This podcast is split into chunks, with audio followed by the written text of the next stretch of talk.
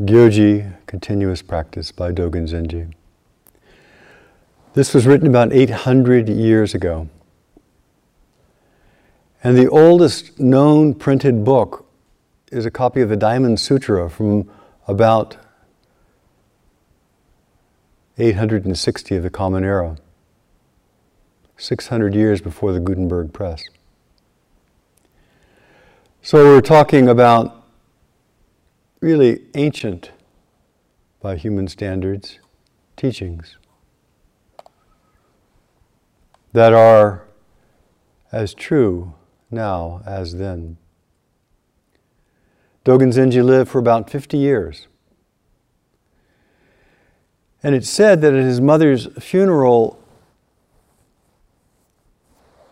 who died, she died when he was seven, he was watching the incense from the funeral and realized, had a direct experience of the flow, the endless flow, the no beginning, no end flow of all things. And from that first experience, he touched something genuine, and his faith was based on this. He became a monk at an early age probably perforce, but who knows. Practiced with the Tendai school of Buddhism on Mount Hiei, which is still active and viable these days outside of Kyoto. The basic, ten, the basic teaching of the Tendai school, which is a Japanese version of, the, of another school similar in China, was that, that of the Tathagarbha, the, the Dharma body, that we all have a fundamental truth, a true nature. We all have a fundamental essence.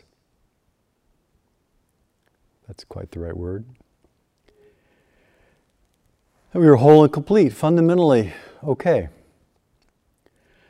But Dogen, who had lost his mother at age seven, who was probably sent away to this monastery when he was still a young boy, who was probably cold and suffering in the unheated winter months in this monastery, and it's still fairly brutal, I hear. And who saw other monks who were not living particularly enlightened looking lives started wondering if that's true, that we're all endowed with this fundamental, whole, complete nature, why am I suffering so much? Why are these other people living such disrespectful lives? Why are they looking for power and prestige and advantage? This enlightenment, this essence of enlightenment is true. Why do I still hurt? Why do I have to practice? Why do I not feel free? This fundamental question of, you know, these, these great teachings say whole and complete, lacking nothing. Why do I still hurt? Why don't I realize that that's true? And that question began the continuous practice of Dogen Zenji's life.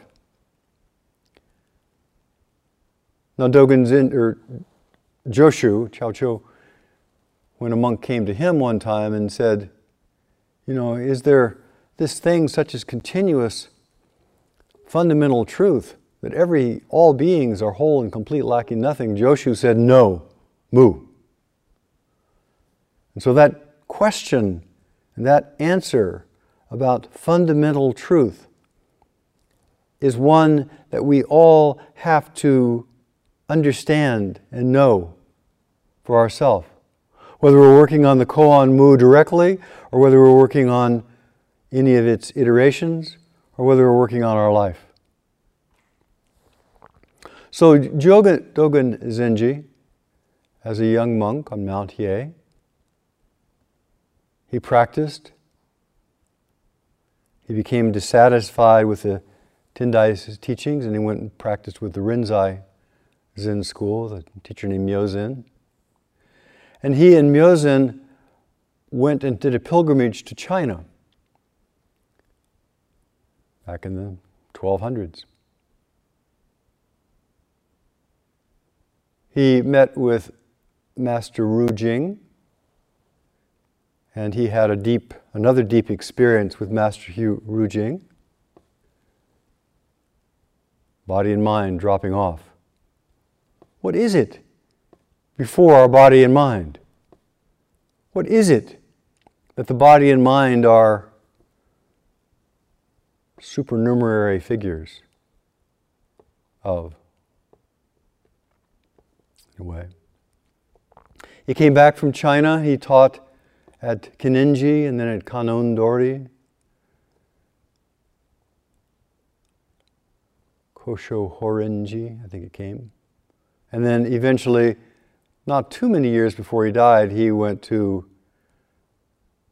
Western Japan and practiced and started and founded the temple Eiheiji, which is still the one of the founding temples of the Soto school in Japan.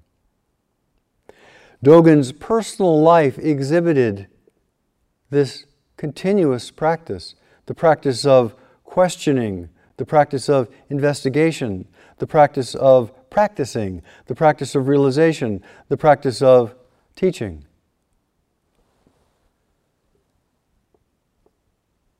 The common denominator, of course, is Dogen Zenji. That essential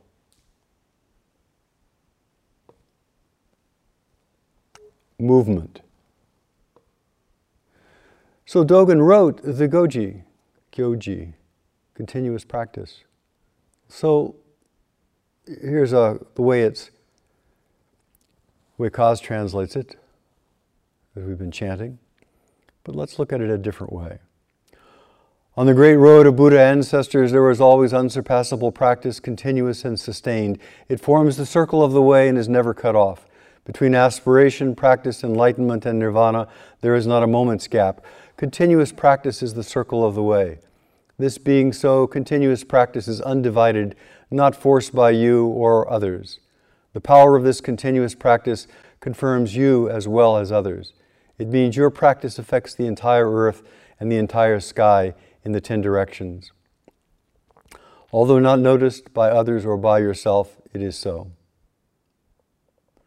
One of my friends just published a book where he says essentially that Dogen was a wild, how do you put it?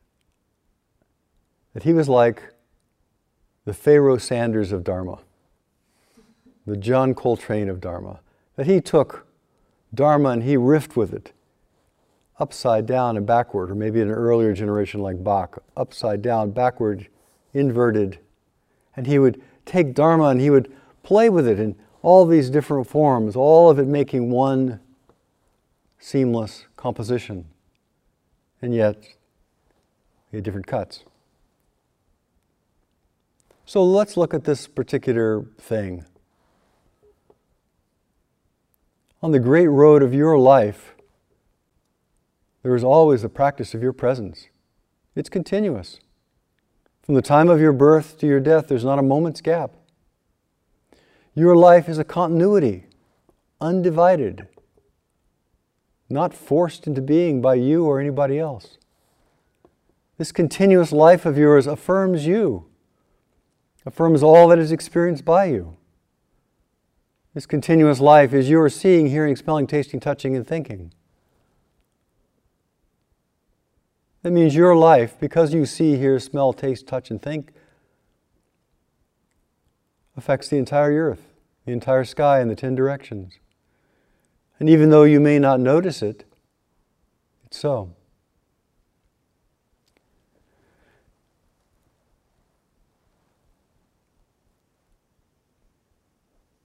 It's pretty straightforward.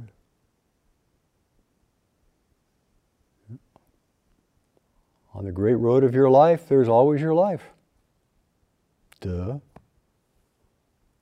On the great road of your living and eating and, you know, making messes and cleaning them up, and there's always you. Always this energy flowing through you. No big deal. Everybody knows that the time of your birth, the time of your death. One seamless life. not a moment's gap. So we're looking at Dogen Zenji. It's very important that we, we not think about him as some, some, I mean, he's a genius, obviously. Like John Coltrane is a genius.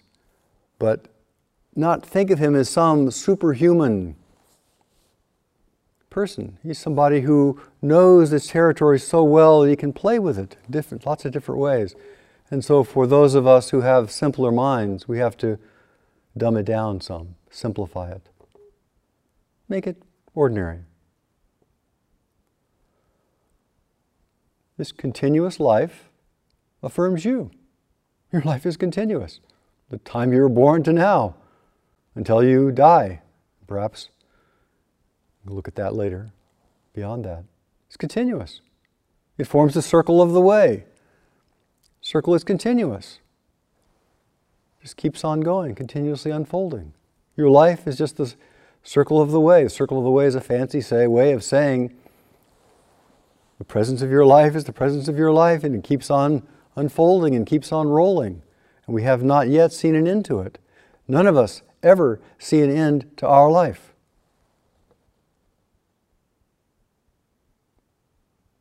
You might reflect on that. Every time we go to sleep, even if we have deep dreamless sleep, we always wake up. And where's all that time between falling asleep and deep dreamless sleep and waking up? It's seamless.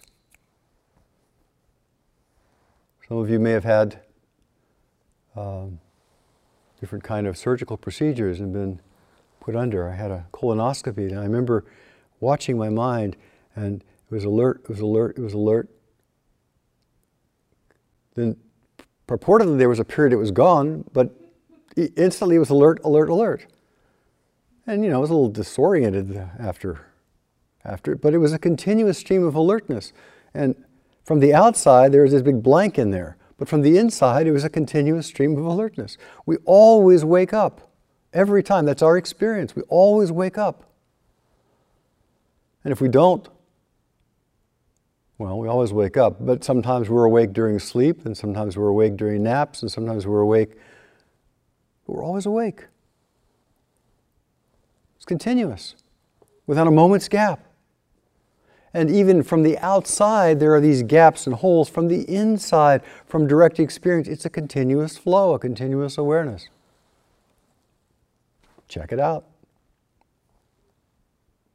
We get confused. It's part of our continuous awareness. We get angry, part of our continuous awareness. We become discombobulated, part of our continuous awareness. You know, we get lost in the kerfuffle of life, part of our continuous awareness. That's all he's talking about. And your life,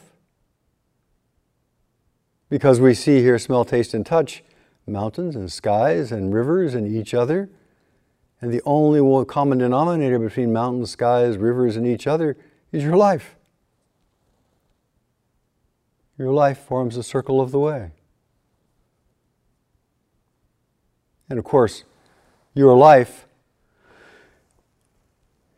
antedates your name, antedates this adult form that you happen to be taking right this moment. But even if you're a 12 year old kid, it's still your life. Your life is connected to all your ancestors. That's the next phase here. On the great road of Buddha ancestors, there's always unsurpassable practice. The great road of Buddha ancestors. Accordingly, by this continuous practice of all the Buddha and ancestors, your practice is actualized and your great road opens up.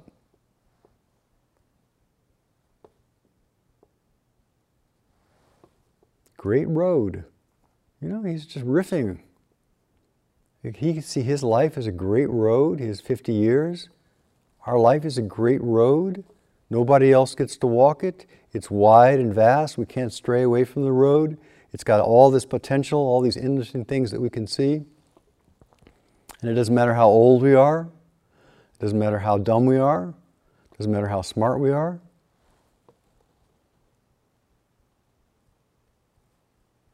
This continuous life affirms you. this entire earth, the entire sky. Your life is connected to all of our, our life is connected to all of our ancestors. Because of their life, their lives, we live this life. I always, I always think that, you know, 300 or maybe 3 million years of our ancestors all had sex at exactly the right time in order to leave here. It's much more graphic that way. Because if even one of those couples, even one in three million years, to say, did not meet at exactly the right time, we wouldn't be here. We are the result of three million years of couples coming together at exactly the right time. Exactly. For us.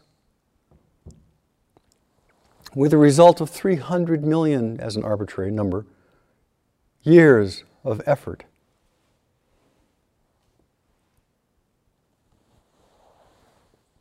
Because of their lives, you live. We live. Because of their lives, we have opportunities. Because of their lives, our lives get to walk the great road of our life. We give life to all those ancestors too. So suppose you inherited a hospital.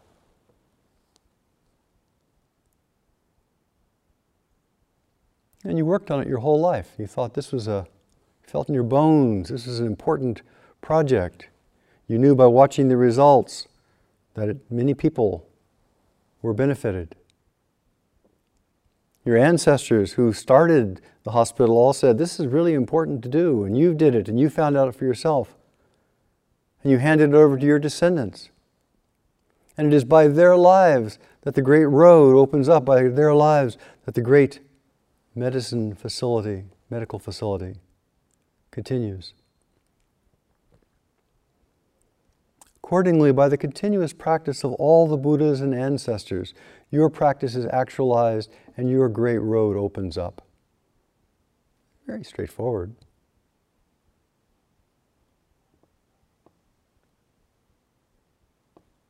Very straightforward.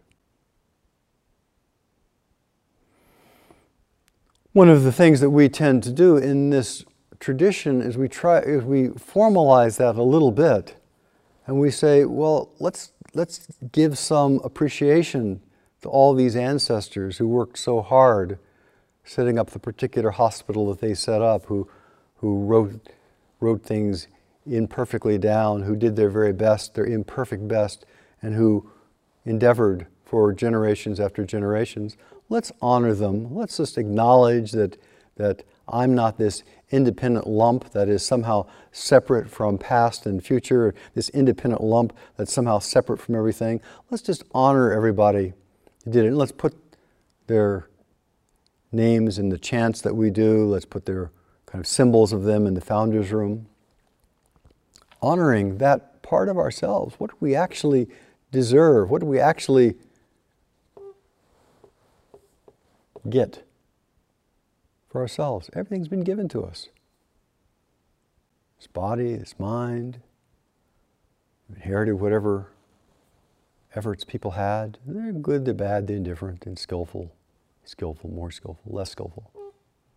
It's all part of our inheritance.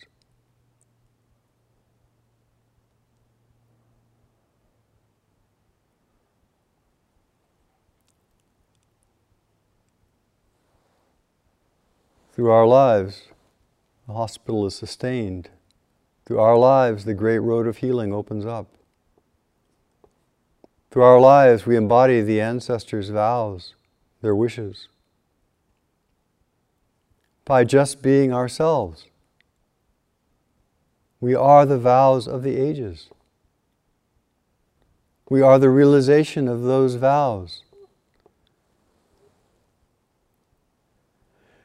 If you want to know what happens after you die, look right now. This is after everything else in your life has already died. All those past things, they're dead, and here you are. You are the manifestation. This is the afterlife. This is always the afterlife. This is the before life. This is always the before life.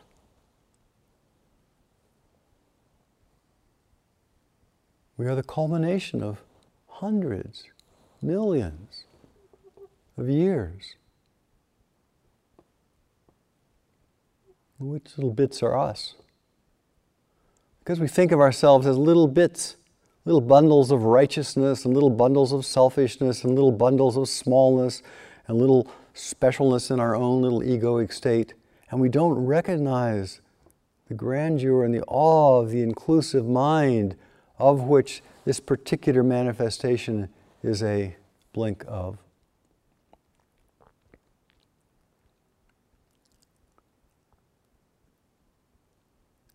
Each of us have things to do, of course. Each of us has their own life trajectory. But that trajectory is grounded upon, based on, founded upon the continuous practice, the continuous lives of all the Buddhas and ancestors, however you think of their names. What if, shifting a little bit here, what if during our life, during our childhood, during some experience or other, we had a taste, a touch, a knowing of the of the of the love. Actually I haven't looked at it this way. Just imagine three millions of years of couples coming together in love to produce you. Just imagine millions of years of loving kindness because we have people that got, everyone had to get fed and everyone had to get raised and every single baby had to be protected and cared for. Just imagine that we are the recipients of again, arbitrary number, 300 million years of loving kindness. But suppose we actually had an experience in our life where we touched the essence of that loving kindness. That it wasn't just looked at as a little thin strand through the great warp and weft of the fabric of the universe, but rather it was the, the essential material out of which that fabric arose, and that we actually at some time in our childhood, our adulthood, touched that boundless gift of loving kindness, all encompassing warmth.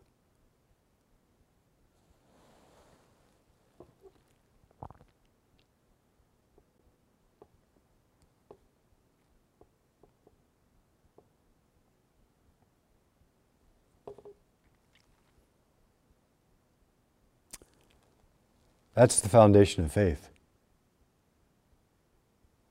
That's the foundation of practice. It's not founded on this inadequate word called empty. It's not founded on these inadequate things.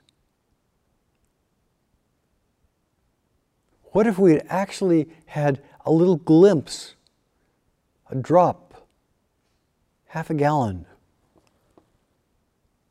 of experience of that essence of life.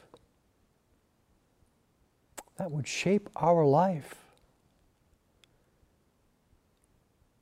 One of the things that often people who are talking about near death experiences have is they say that they have a near death experience, they go into white light and they, they touch something and they always feel like, I want to go back to that.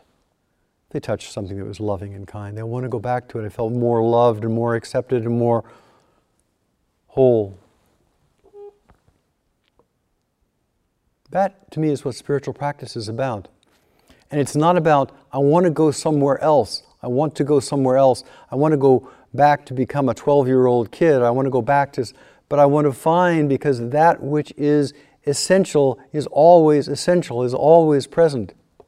And that foundation of being out of which each moment we all arise is still there. We're still arising. It's still giving us our life.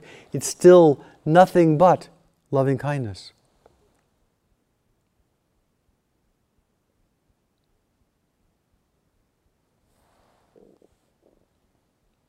But to recognize that is part of the trajectory of spiritual practice. What if we actually had a taste of the oneness of things sometime in our life, a glimpse, a few seconds, a timeless moment, and we actually saw everything is really connected? I mean, rationally, it's very easy for us to figure that out. We just take food and we just look back where to come from, where to come from, where to come from, where to come from, where to come from, where to come from. It came from the whole earth, came from the earth and the sun, came from the whole solar system, and you know, you get the idea. But what if we actually had a, a, a vivid feeling sense of the oneness of all things? Suddenly, if we awaken to that, if we recognize that, suddenly all the disparate things that are happening. They're all kind of part of one seamless whole. From a, you know, personal perspective, we have likes and dislikes and separation, but from the, the truth, it's all part of the seamless whole.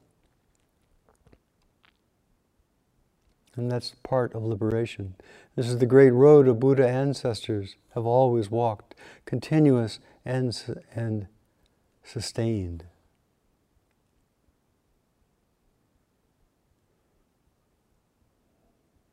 Daihong Sunim has this nice analogy. He says it's like spiritual practice is like walking up a mountain.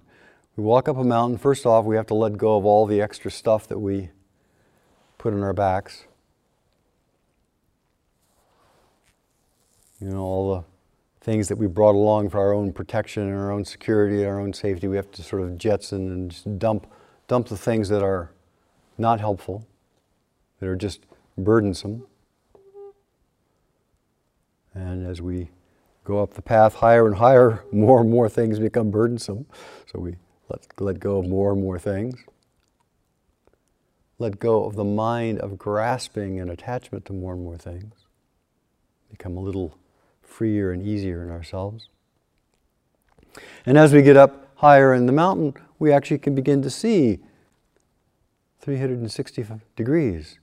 And we see that what happens on the left affects what happens on the right, and the butterflies in the south affect the hurricanes in the north. And we actually be, can see that the swirling mass, which looks so different from down below, is actually one seamless whole.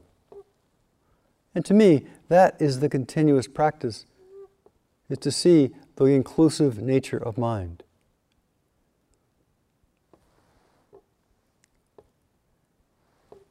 Continuous practice that actualizes itself is no other than your continuous practice right now. The now of this practice is not originally possessed by the self. The now of this practice does not come and go, enter and depart. The word now does not exist before continuous practice. The moment when, you, when it is actualized is called now. This being so, your continuous practice of this day is a seed of all the Buddhas and practice of all the Buddhas, and all the Buddhas are, are actualized and sustained by your continuous practice. The life of your life.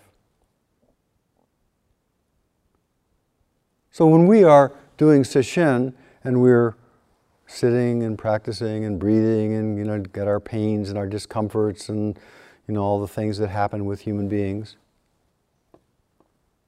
to have faith in the continuous practice that is practicing you the continuous breath that is breathing you the continuous experiencing that is experiencing you to begin to relax We'll talk about the other dimension of that in a moment. But that's the practice of faith. Practice of faith is if I am truly looking deeply, feeling deeply, listening deeply, beyond down to the root of things, I'll see this continuous life, continuous aliveness. And I can begin to practice in the trust of this moment. Trust that, aliveness is infusing and always has and always will infuse this moment.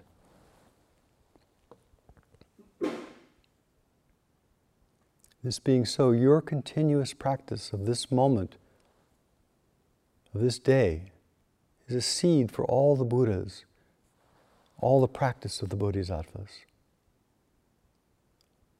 All goodness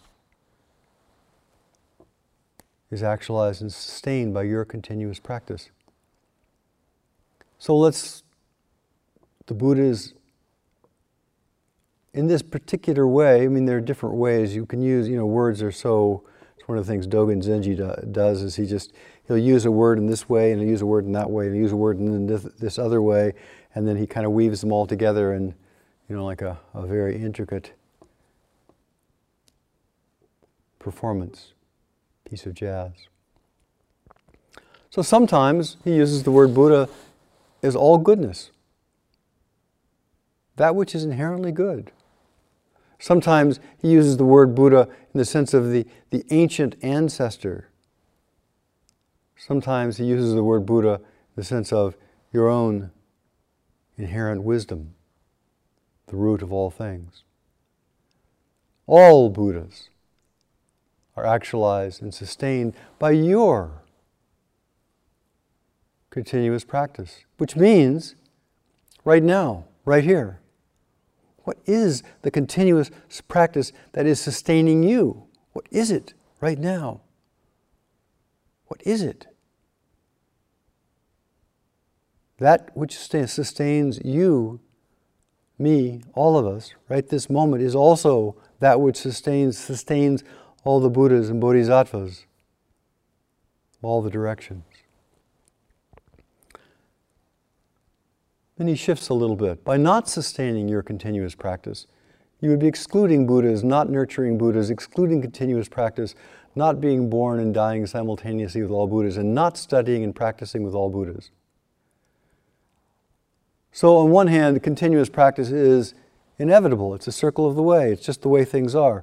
But now, continuous practices are we endeavoring to really work with concentration, are we working with faith? Are we working with insight? Are we engaging in the practices of ethics, of you know, there is no shortcut to becoming a mature human being. It takes practice. So now, in order to become a mature human being, we do have, we are sustained, we have this foundation that we all, but we all have a lot of work that we've got to do. So we have to see the root, part of waking up. We have to give life to that root through ethical living, in harmony with harmony. And then from our particular life root, our particular karmic bundle. We've got things that we have to do to give expression to it. So, practice includes all these different levels. And Sesshin is about, as Thich Nhat Hanh said, this particular body is not the essence. This particular personality is not the essence. That there is something more fundamental, which Dogen is talking about.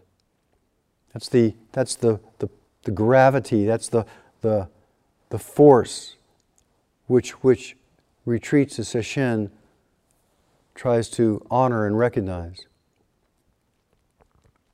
But there's also the continuous practice of, I got to grow up.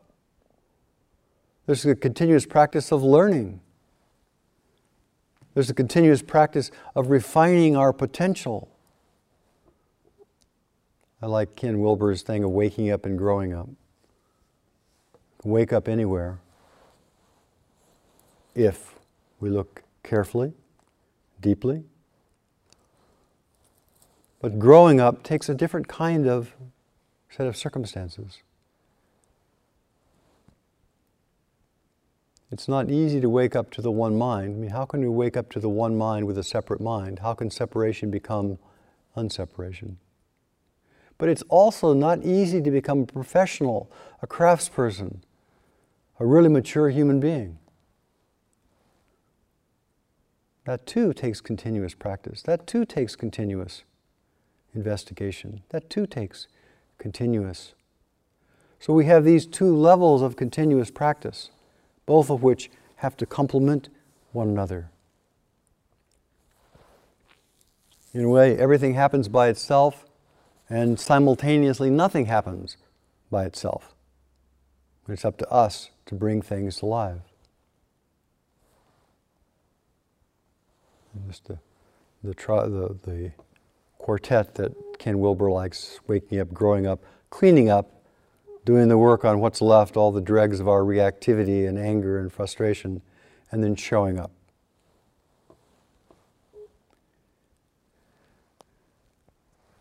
So, with that foundation,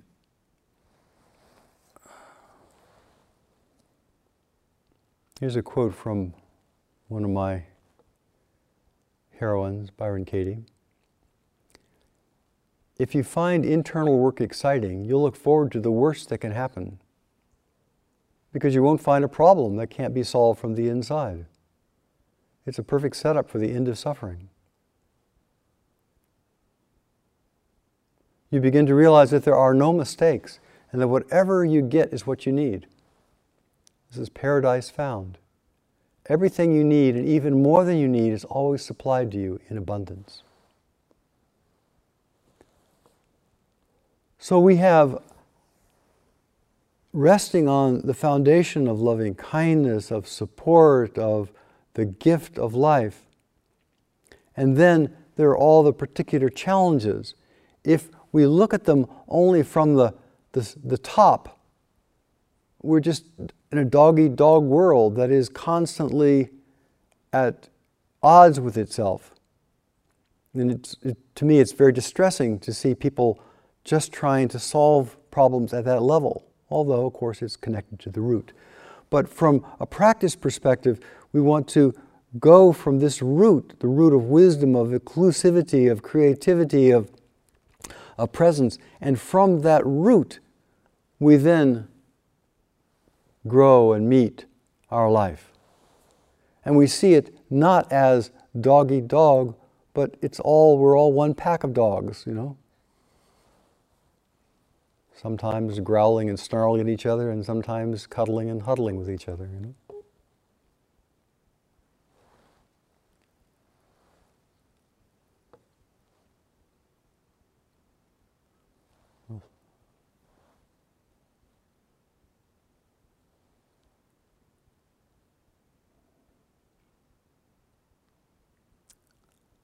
I'm editing. Um, just to jump to one more thing, let, us talk a little about Parshva. In the, in the uh, fascicle in Gyoji, Dogen Zenji starts off by laying out the things that we've been talking about here, and then he gives the example of Mahakashapa, who for his whole life had continuous practice. That's a whole interesting discussion right there. But the one I like the best is Parshva.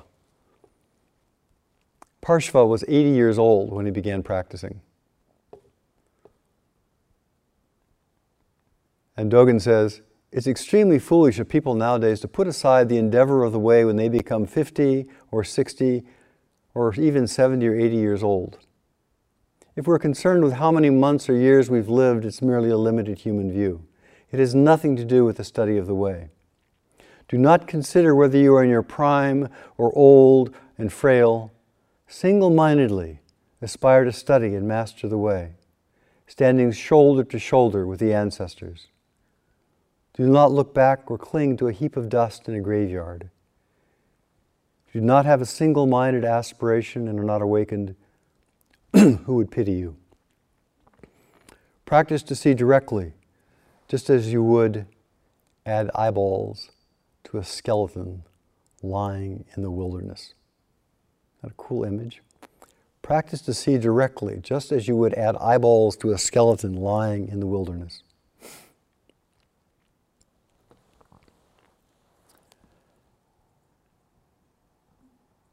What is fundamental is not dependent upon anything. And so everyone has the ability to see, hear, smell, taste, know it. Rest in it, experience it. It's not dependent actually on being dead or alive. Be an interesting thing to verify. It's not dependent. And yet, each circumstance that we are in, young, old, educated, uneducated, whether we are professionals or not professionals, whether we're decrepit or not decrepit, has its own way, its own challenges, its own call to express that fundamental truth. And each way, each call each expression is one with the root. It is the expression of the root. And so, in, from this vantage point, there is no high or low, there is no better or worse. There's only our endeavor, our effort to express the root of the way.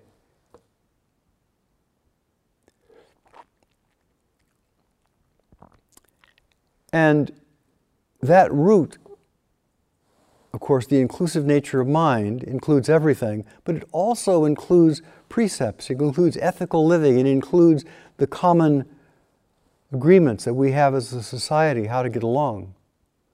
So, while it is true that everything is nothing but an expression of the way, there are skillful and unskillful ways of doing it. And so, our aspirate, my aspiration, my encouragement for you is see the root, express that root through your particular wisdom, through your particular uh, emotional capacity, and do so in a way that is ethical, and do so in a way that embodies kindness, and do so in a way that in this world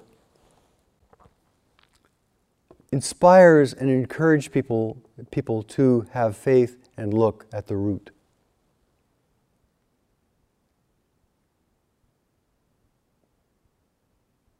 And each person knows how to best do that for themselves. So,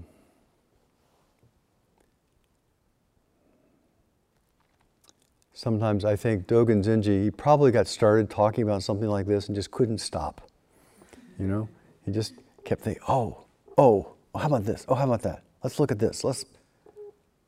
So, in breaking with that ancestor, I'm going to end now.